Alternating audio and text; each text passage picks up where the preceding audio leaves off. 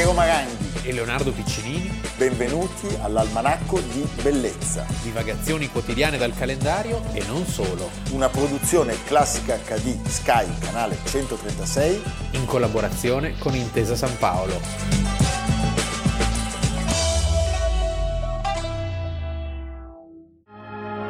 Bisogna però aspettare i primi anni 50 perché la televisione faccia il suo ingresso nelle case di tutti, in America come in Europa. Ancora nel 1942, infatti, negli Stati Uniti vi sono solo 7.000 apparecchi, benché già esistano i principali network del futuro, come la NBC e la CBS. E anche i contenuti dei programmi anticipano già quello che sarà. Dirette sportive, telegiornali, spot, concerti, quiz, show e film. Il nome stesso di televisione viene ufficialmente adottato solo nel 1947. In Italia l'atto di nascita della televisione è il 3 gennaio 1954, quando, dopo alcuni anni di sperimentazione, comincia a trasmettere regolarmente il primo e per il momento unico canale televisivo, l'attuale Rai 1, al tempo chiamato Programma Nazionale. Benvenuti all'Almanacco di Bellezza, lo diciamo perché è il 28 febbraio. Quindi nulla è sicuro. Nulla è sicuro, però non c'è il 29 quest'anno, certo, per fortuna. Quindi non è bisesto e funesto. Ecco, l'anno scorso diciamo che il 29 ha fatto i suoi bei danni. Oggi vi vogliamo parlare di una cosa che ci tocca molto da vicino, noi e voi in qualche modo, perché oggi parliamo della televisione e della televisione a colori, perché il 28 febbraio del 1954 a New York. Viene messo in vendita il primo modello di un televisore a colori, il Westinghouse H840CK15. Sai cosa costava? No. 1295 dollari, allora? che, che, detto così, eh, no, ma allora, allora, erano l'equivalente di oggi di 12.500 dollari. Beh, meraviglioso, bisogna sempre aspettare, questo è il messaggio. Questo a febbraio, già chi lo comprò ad aprile, c'era un'altra TV meno costosa, che arrivò con qualche mese di ritardo, ma era meglio aspettare in era questo caso, aspettare. perché 12.500 dollari. Una panda. Una panda. Una panda, un televisore, una panda. C'è questo evento che evidentemente avrebbe segnato la cultura mondiale, perché il televisore a colori ormai c'è dappertutto. Sì.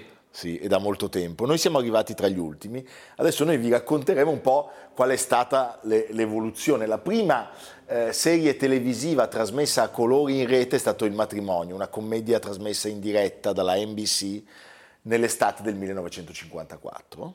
In Italia la TV lo sappiamo, nasce proprio nel 1000. Sì, arriviamo con un leggero, eh, con ritardo. un leggero ritardo. Quando loro passano al colore, noi passiamo alla TV. Alla TV, perché il 3 gennaio del 1954, quindi solo due mesi prima eh, della vendita di quel Westinghouse, parte Questo la trasmissione. oggetto d'arredo e di abitudine degli italiani. Credo che sia partita subito con Mike. Voglio ricordare un personaggio Uh, a cui sono affezionato indirettamente, che era il lettore, credo, dei telegiornali, che si chiamava Paladini e il, il figlio è un grande personaggio del mondo della, dell'editoria e della televisione. Tra le altre cose è, è, colui che ha rilanciato in maniera strepitosa il canale Caccia e Pesca. Ah, ecco perché. Per cui già Sapevo che c'era un, interesse, un eh conflitto beh, di interessi. La sì. pesca. Sì, sì. Va bene, ecco. Allora, raccontiamo un po' l'evoluzione. Eh, noi al colore ci arriviamo solo negli anni 70. 23 anni dopo. E con che polemiche. Sì. Ricordiamolo, l'abbiamo già detto più volte, un personaggio politico di grandissimo spessore, Ugo Lamalfa, combatté una battaglia totalmente anacronistica perché sosteneva che l'Italia dovesse privilegiare il risparmio e non i consumi. E non solo lui, perché diciamo che il ruolo del Partito Comunista, Comunista. Eh, fu fondamentale nel ritardare questo arrivo, cioè si pensava che la TV a colori fosse il demonio, Il demonio. portasse il sistema, eh, l'orrido sistema capitalistico nei suoi aspetti peggiori. Che poi sono sostanzialmente quelli statunitensi. Che poi è vero, è successo. È succe- e poi possiamo dire che è successo perché noi da 25 anni siamo diventati dei tubi catodici. Sì. Beh, non è soltanto la voce di Lamalfa o di altri esponenti del mondo politico, ci sono cose strepitose che sono state scritte per esempio da da Pierpaolo Pasolini su quello che la televisione avrebbe fatto e l'ultima cosa credo che abbia scritto in vita Karl Popper è un libello che aveva come titolo Cattiva maestra televisione. Sì, io non sono d'accordo con queste teorie, devo dire, perché considero la televisione come eh, internet sì. un mezzo neutro, assessuato, che non ha in sé il messaggio. Siamo noi. Il messaggio siamo noi. Sì, il messaggio Se tutte le trasmissioni noi. fossero come la nostra, ad esempio. Eh, vedi. Ma a noi non piacerebbe più, faremo una trasmissione trash. È vero. Perché noi siamo degli snob orrendi. Certo. Che vogliono distinguersi. Sì. Eh? Va bene, siamo dei mestieranti. Senti Leonardo, la tecnica si basa fondamentalmente sulla scansione delle componenti di colore fondamentale, cioè l'RGB, che sono il rosso, il blu e il verde e sulla sua riproduzione su schermi mediante fosfori o pixel complessi composti da tre elementi più piccoli, uno per il colore rosso, uno per il blu e uno per il verde. E questa tecnica poi si è sviluppata grazie al progresso, lo sappiamo, tecnologie elettroniche, adesso si parla di plasma, cose che peraltro non, non ci interessano. Sempre più grandi, sempre plasma più grandi, sempre più grandi. Non ce ne frega assolutamente niente però invece ci interessa molto offrire un contributo di un personaggio straordinario che abbiamo già citato. Amici ascoltatori, allegria! Amici ascoltatori della Svizzera italiana, permettetemi di esordire con quello che è stato per tanti anni il mio fatidico motto. E devo dirvi che sono veramente allegro perché per me questa sera inizia una nuova carriera, proprio così. Benché io abbia detto già tante volte che festeggio i vent'anni della mia carriera televisiva, oggi mi sento un po' come un bambino perché è la prima volta che io mi cimento col colore, con una cosa così importante per me. E io sono particolarmente grato alla direzione della televisione della Svizzera italiana che mi dà questa occasione di venire qui a imparare qualcosa di nuovo, è una cosa molto importante, spero di cavarmela. Non sei più quello che andava a prendere il latte per la mamma come cantavi Ho anche 30 canzoni. anni oggi. Eh. Ecco, 30 anni? 30. Ah, perbacco, non si direbbe, dimostra meno direi. Allora amici ascoltatori, Gianni Morandi come ogni sera. L'avete riconosciuto tutti, Mike Buongiorno, nella sua prima trasmissione a colori che non fu fatta per noi. In Svizzera? In Svizzera. Italiana. Della TV della Svizzera italiana. Beh, Mike Buongiorno è un po' il padre di questa nuova televisione. Eh certo. E quando le sue trasmissioni facevano fermare l'Italia. Ah, beh, Lascio raddoppia. Lascio raddoppia. E rischia tutto. E rischia tutto. E ancora, ne potremmo citare tantissimi, un personaggio immenso. Dalla metà degli anni 60 le nazioni del mondo, a parte noi, incominciano a diffondere programmi televisivi a colori, la Francia, la Germania, il Regno Unito e iniziano le trasmissioni regolari intorno alla metà degli anni 60, nella seconda metà. Poi arriva il Principato di Monaco, arriva la Svizzera. Prima di noi sempre. Certo, la Jugoslavia. Io da bambino vedevo... La, la TV jugoslava? Eh no, la Capodistria si chiamava ah, colori. Vero, certo. Telemonte Carlo, cioè eh, la televisione della Svizzera italiana, per esempio, tutti ricorderanno che il sabato sera si stava a casa e si guardava la televisione della Svizzera italiana che c'era questa rubrica di cartoni che si chiamava Scacciapensieri eh, con la Pantera Rosa. Quindi bisognava avere una TV che fosse attrezzata per poter ricevere il segnale a colori. Certo. Il mezzo di comunicazione era più avanzato della trasmissione. È, è esattamente questo. Sì. Perché io ricordo la prima televisione della mia infanzia, era una specie di scatola con una rotella. Con era, quello schermo leggermente... Bravissimo. Eh? Ed era solo bianco e nero. Convesso. Convesso. Poi andavo da una bisnonna che aveva una televisione a colori. Era bellissimo il telecomando perché era un oggetto... Una cosa pazzesca. Eh? Ma pri- la, ce- la, prima un, Quasi un posacenere sì, sembrava. Sì. Poi arrivò un ITT a colori, insomma. Signore e signori, buon pomeriggio. Ci colleghiamo in Eurovisione con Monaco di Baviera per la telecronaca di apertura dei giochi della ventesima Olimpiade. Telecronisti Paolo Valenti e Paolo Rosi. La trasmissione viene diffusa su tutti e due i canali. Sul secondo, a titolo sperimentale, anche a colori, con il sistema PAL. L'Italia, dopo eh, aver visto passare tutti gli altri, fa una sperimentazione in occasione della ventesima Olimpiade e nel 1976, tra il 76 e il 77, avvia le trasmissioni a colori, nonostante fosse tecnologicamente già in grado di farlo da molto tempo, eh perché addirittura si dice che la- il colore, la RAI, era in grado di, di offrirlo ai telespettatori dalla fondazione di RAI 2, apertura di RAI 2 1961. Però rimane invischiata nelle polemiche politiche e poi nella diatriba eterna tra PAL o SECAM, PAL è il Sì, sistema la americano, Francia la voleva- Francia giustamente, eh sì, doveva- l'ordinatore, per perché siccome loro non hanno il computer ma hanno Eh, l'ordinatore, sono fan- allora sono- devono anche fare il sono sistema. fantastici. Sono fanta- devo dire che fanno bene. E quindi eh, ci sono due sistemi. C'è un episodio che vorrei ricordare, Leonardo, perché la Indesit, noi eravamo dei campioni del mondo in queste cose, eh. la Indesit sviluppò un sistema alternativo che tra l'altro aveva molti vantaggi, alternativo a Pale Secam, il suo nome era una sigla, cioè identificazione a soppressione alternata, ISA. Purtroppo venne proposto in ritardo e noi avevamo di fatto già deciso di aderire al sistema PAL. Come avete visto abbiamo uno storico della TV quasi a livello di Aldo Grasso qui, eh? Beh, posso raccontarti una delle cose veramente più naif della storia della, della televisione italiana furono le prove tecniche di, di trasmissione. Cioè, cosa succedeva?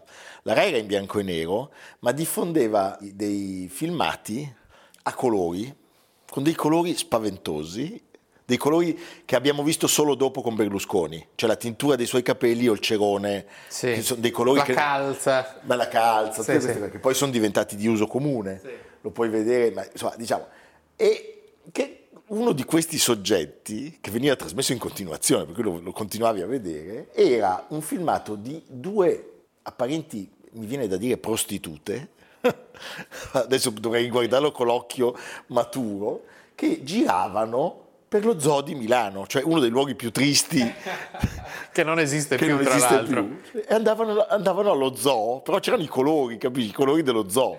Vabbè, È una cosa allucinante. Poi sappiamo cosa successe dopo, cioè l'esplosione delle tv private Certo, le possibilità che questo strumento offriva erano enormi. e la bravura imprenditoriale e la sveltezza del nostro cavaliere. Ah beh, certo. Sì, sì, lui- sì. La finta diretta con le cassette che giravano per l'Italia. Riuscì a sbaragliare il campo avendo come nemici Il modello erotico degli italiani, drive-in, le maggiorate, le cose. Poi sì. soprattutto lui aveva dall'altra parte la Mondadori e Rusconi, ma li ha fatti proprio a Sì, pezzi. sì, sì, sì, li ha comprati tutti. Mi ricordo l'acquisto che fece Scalpore, la Rai acquistò Dallas, dopo cinque puntate dissero non funziona e quindi basta, fine. E naturalmente c'era già pronto Freccero dall'altra parte. lo sveltissimo, capisci? Per acquistarlo e poi tante altre, tante altre vicende. Va bene, i cartoni animati giapponesi. Senti Leonardo, mi sembra giusto fare un omaggio, perché noi siamo dei rapinatori, l'abbiamo detto tante volte, come abbiamo parlato di John Barry che ha prestato il suo genio compositivo alla nostra sigla. E questo lo renderà ancora di più importante. certo, secondo me su Wiki hanno già aggiornato. Ha già aggiornato. Già aggiornato. Sì. Beh, noi ci chiamiamo Almanacco di Bellezza, Eh, ma beh. una delle prime trasmissioni,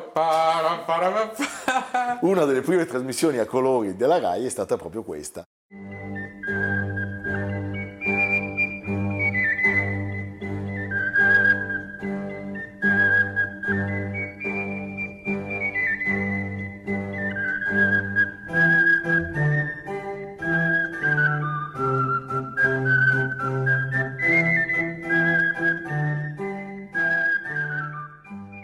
Pensa che quella musica fu composta proprio in quegli anni sulla falsariga di una sorta di rondò rinascimentale e si vedeva questo prisma che Certo. ruotava con i 12 mesi dell'anno e un'incisione riprodotta su questo prisma di un grande bolognese che era Mitelli e questo prisma girava e intanto partiva la musichetta, cioè una cosa che mi riporta Sì, all'infanzia. la televisione gentile. Molto gentile. Eh. Quella poi c'era l'intervallo con le pecore. Ma Stupendo. No, Cartolina guarda, da- cosa- è Eh? meraviglioso. Sì, Viterbo. Vite- vite- quasi sempre Frosinone o Viterbo, ci ricordiamo. È un po' come i nomi dei taxi. eh? Udine 59. Ci sono tre cose dell'infanzia, quello, eh, Frosinone Viterbo, l'Eurovisione Beh, pazzesca. e poi la sigla dei film del lunedì della Rai con quella, fa- quella cosa Ah, che certo, volava. che volava. E poi, se posso dire, la sigla della TV dei ragazzi, che era la Sinfonia dei giocattoli del papà di Mozart, di Leopold Mozart, che si sentono i carillon, stupendo. Va bene Leonardo. Adesso- Viva la televisione. Viva quella televisione. Eh, quella. Questa qua. No, vabbè, questa qua la nostra. Sono buoni tutti. Sono buoni tutti, Sì. siamo buoni anche noi. Sì.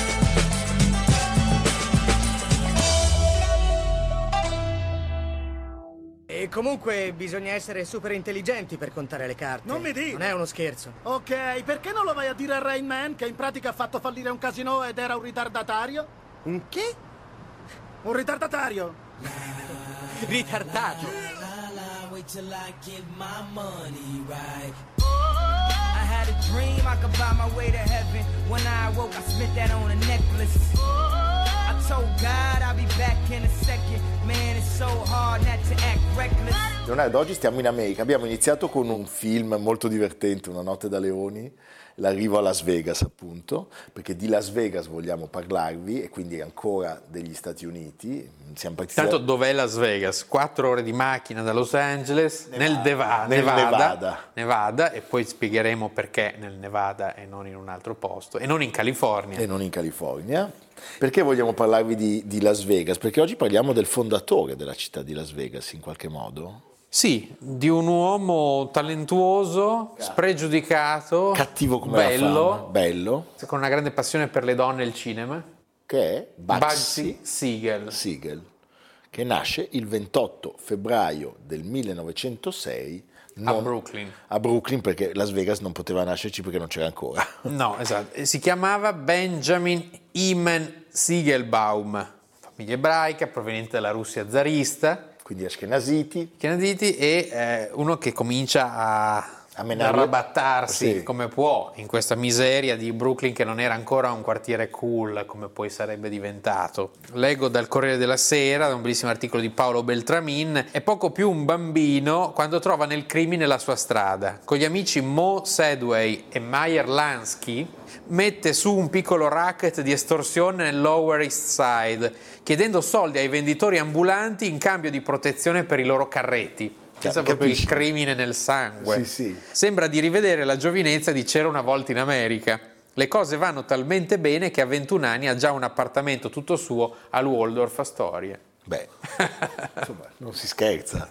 Eh, possiamo, possiamo pensarci anche noi. Eh beh, siamo già troppo vecchi però, Ah, dobbiamo hai cominciare prima. Dovevamo cominciare prima. Mettiamola così. Che cosa fa questo signore? Innanzitutto si, si mostra eh, e viene notato dai grandi mafiosi, soprattutto da quelli che sono in ascesa.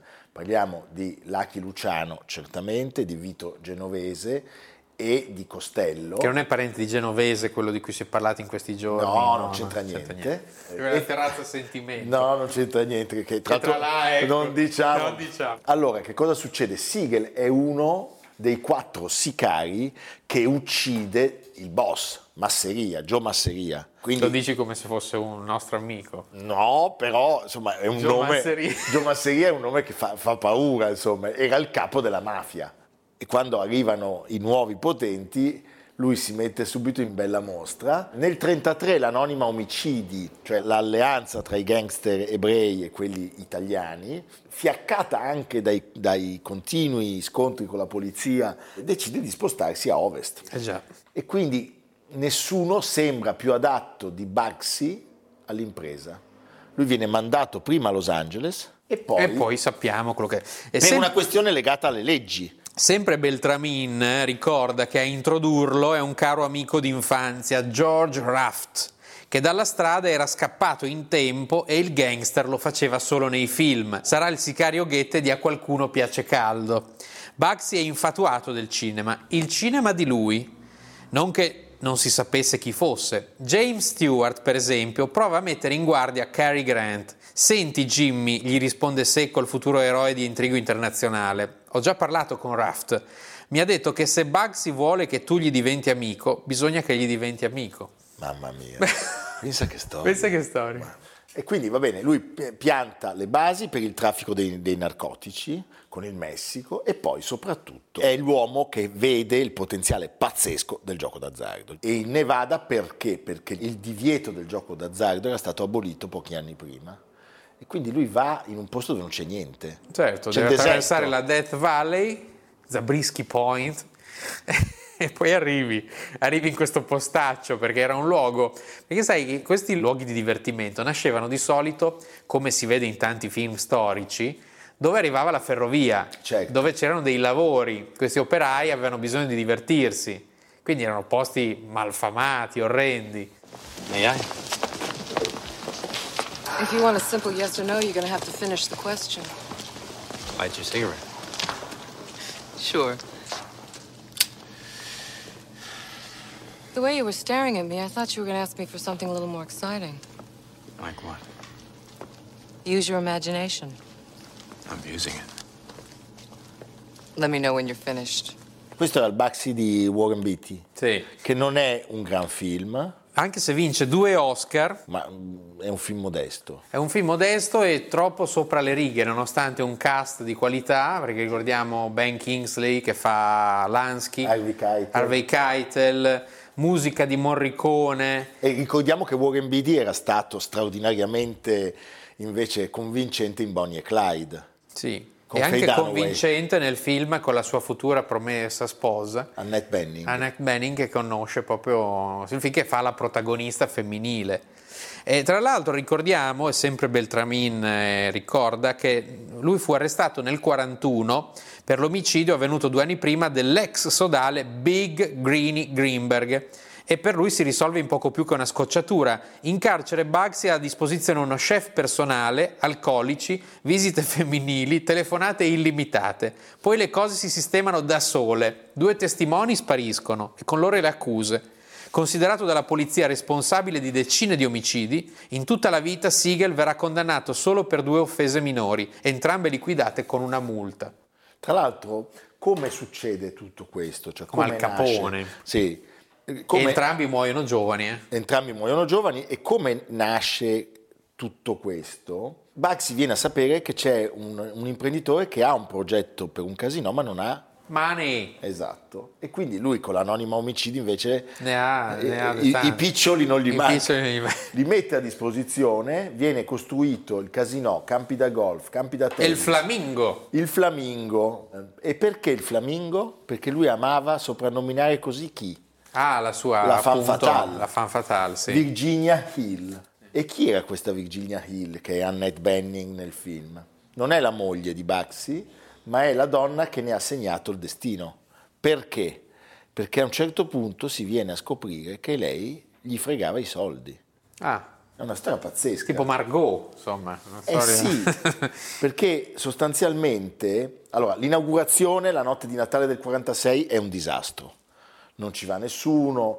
mm, Piove, c'è brutto tempo. Piove, eh, l'esta- postaccio. l'estate Stiamo parlando di un postaccio, cioè, non so se siete mai stati a Las Vegas, è veramente un postaccio. lui non, ha- non riesce a dare le garanzie, però si viene a scoprire che Virginia rubava sostanzialmente parte dei soldi che arrivavano dai finanziatori e li depositava in una banca in Svizzera. Il 20 giugno del 1947 lui viene colpito da una pallottola di un sicario che gli trapassa il cranio fino all'occhio uccidendolo sul colpo. Per ricordare un'altra citazione straordinaria di un film che tutti noi amiamo Ah. incondizionatamente, Baxi Siegel è Mo Green, Mo de- Green, con del- l'occhiale- de- del sì, padrino, sì. con l'occhiale che insulta il fratello Fredo e viene ucciso mentre gli stanno facendo il massaggio È vero. e viene colpito nell'occhio Pazzesca. quando c'è la scena del battesimo.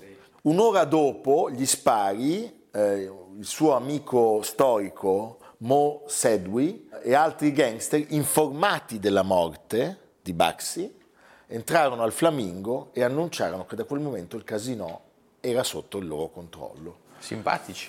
Molto simpatici e questa creatura nel primo anno di vita riuscì a rendere alla mafia 4 milioni di dollari. Quindi ci aveva visto giusto. E da lì sarebbe nata quella che è stata definita la Gomorra americana. E tra l'altro la storia di Bugsy Siegel avrebbe ispirato grandi registi come Jean-Luc Godard, ad esempio. The Story Non c'è aveva, mai riuscito a farlo. aveva intitolato la bozza della sceneggiatura. C'era tutto, la mafia, l'amicizia, il tradimento. Jean-Luc Godard, il genio scapigliato della Nouvelle Vague, ne era ossessionato. Per la parte del protagonista aveva pensato prima a Vittorio Gassman. E poi a De Niro. E poi a De Niro, ma non se n'era fatto nulla, Bugsy gli sfuggiva, era larger than life, Era più, grande, della, vita. e così non era riuscito a conquistare Hollywood. Poi sai, Godard aveva anche un caratterino che strana se ci pensi come, come vicenda. Sta per uscire, per, pensa, per la Yale University Press, una nuova biografia di Bugsy Siegel, un personaggio quindi che continua a interessare molto. E vorrei anche ricordare, siccome sono i 50 anni, un film che è stato girato a Las Vegas e che a noi interessa molto, Diamonds Forever. Ah, bellissimo. 1971, Agente 007, una cascata di diamanti. È quando Sean Connery torna a interpretare per la penultima volta il ruolo di Bond e per l'ultima volta per la produzione ufficiale. Un grandissimo Charles Gray Certo. nei panni del cattivo Blofeld. Blofeld. E poi una cosa che mi colpisce sempre molto di quel film eh, e che ne fa una vera opera d'arte sono le meravigliose scenografie di Ken Adam. Bellissime. Questo ambiente, questo hotel ricostruito, la casa di villeggiatura eh, in cui si, si- si svolgono le avventure e poi la musica è sempre del nostro amico John, John Barry. Barry. She used to render you legal and tender when you used to send her your promises, boy. A dollar, a dollar, unbutton your collar and come out and holler out all of your noise. Little boy blue, come blow your top. Cut her right down to the quick. Don't sit home and cry on the 4th of July around you hitting the bricks. Abracadabra, no, she's disappeared. Everything's gonna to dry. So wash your behavior and rattle your cage with a bottle of bourbon goodbye. Breve passaggio da Un sogno lungo un giorno, Francis Ford Coppola. 1982, un film che è ambientato a Las Vegas, completamente ricostruito in studio, un film molto ambizioso, fotografia del nostro Vittorio Storaro, un film costosissimo, costato 26 milioni, che fece fallire gli studios di Coppola. Parliamo di Virginia. Virginia Sì. Hill scappa a Parigi col mal tolto. Dopo la morte di Baxi, lei, capendo che forse è il caso di eh, trovare una soluzione conciliativa, L'aveva fregato, no? sì, sì, no, Eh. restituisce i soldi. Ah, restituisci i soldi. Che E carino, vedi nel- che c'è una morale. Sì, anche. però nel 1966 verrà trovata morta nella neve accanto a un ruscello nei dintorni di Salisburgo. Ma tu pensa? eh? Il Secondo me si era nascosta nel posto più Beh, improbabile, beh, anche lì. lì. Il cappotto ordinatamente piegato, un biglietto in cui si descriveva stanca di vita. Co- E c'era Von Karajan anche No, non c'era Karajan. Però se pensi è un po' il percorso inverso di Da Ponte. Cioè lei dagli Stati Uniti è finita a Salisburgo. Senti Leonardo, allora Baxi Seagal nasce il 28 febbraio. Muore a 41 anni, sto muore povero giovanissimo, Cristo. Con queste giacche, Sì. questa eleganza strana. Va bene Leonardo, ma e, e tu dove ci porti oggi però, scusa? Oggi in Sardegna, Ah, che gioia! in Sardegna, in un posto famosissimo, ma non così tanto famoso, perché però se ne è parlato molto recentemente, proprio in questi giorni, perché il famoso stilista Antonio Marras alle sfilate milanesi ha proposto un cortometraggio con le sue creazioni ambientato nella grande reggia nuragica di Sunuraxi a Barumini. Barumini è a sud-est di Oristano, verso Cagliari. Stiamo parlando di un complesso che ha 4.000 anni di storia, eh, abbandonato dopo i romani e poi scavato negli anni 50. È interessante questo fenomeno di girare, causa Covid anche, molti stilisti oggi si affidano o a dei monumenti storici come cornice per le loro creazioni o addirittura appunto dei cortometraggi. L'ha fatto Dior con Matteo Garrone a San Mezzano, dove già aveva girato Lo Cunto degli Cunti, The Tale Devo, of Tales. devo guardarlo. E poi anche Armani ha ambientato tutte le sue creazioni a Palazzo Orsini, cioè il suo palazzo in via Borgo Nuovo, così come Valentino ha sfilato tra le sale di Palazzo Colonna. Quindi c'è un'attenzione della moda per l'arte e il patrimonio che mi piace tanto. Non ci crediamo neanche un secondo. No, siamo così negativi. Ma sono quegli stilisti? Eh, Eh, delle bestie. Eh, no, non un- tutti. Era una Cioè, Prada, Sì. possiamo dire chapeau. Praga. Praga, no, Prada chapeau, che ci tiene svegli la notte Luna con Luna Rossa e, e ha fatto quel po' di museo. Sì, Ma gli altri, sai, quando vai a casa degli stilisti, il massimo è una fotografia in bianco e nero. Eh, Ma sai, la moda è moda e l'arte è arte, sono due cose diverse. No, eh, certo, io sulla generosità Ah. avrei da... Vabbè, però è un'intuizione che secondo bene, me va bene, va bene, è promettente. Dai, dai, dai, ci crediamo. Premio all'impegno. Premio all'impegno, premio di consolazione. ci vediamo domani. A domani. Almanacco di bellezza, a cura di Piero Maranghi e Leonardo Piccinini. Con Lucia Simioni, Jacopo Ghilardotti, Samantha Chiodini, Paolo Faroni, Silvia Corbetta. Realizzato da Amerigo Daveri, Domenico Catano, Valentino Puppini, Simone Manganello. Una produzione classica HD, Sky Canale 136 in collaborazione con Intesa San Paolo.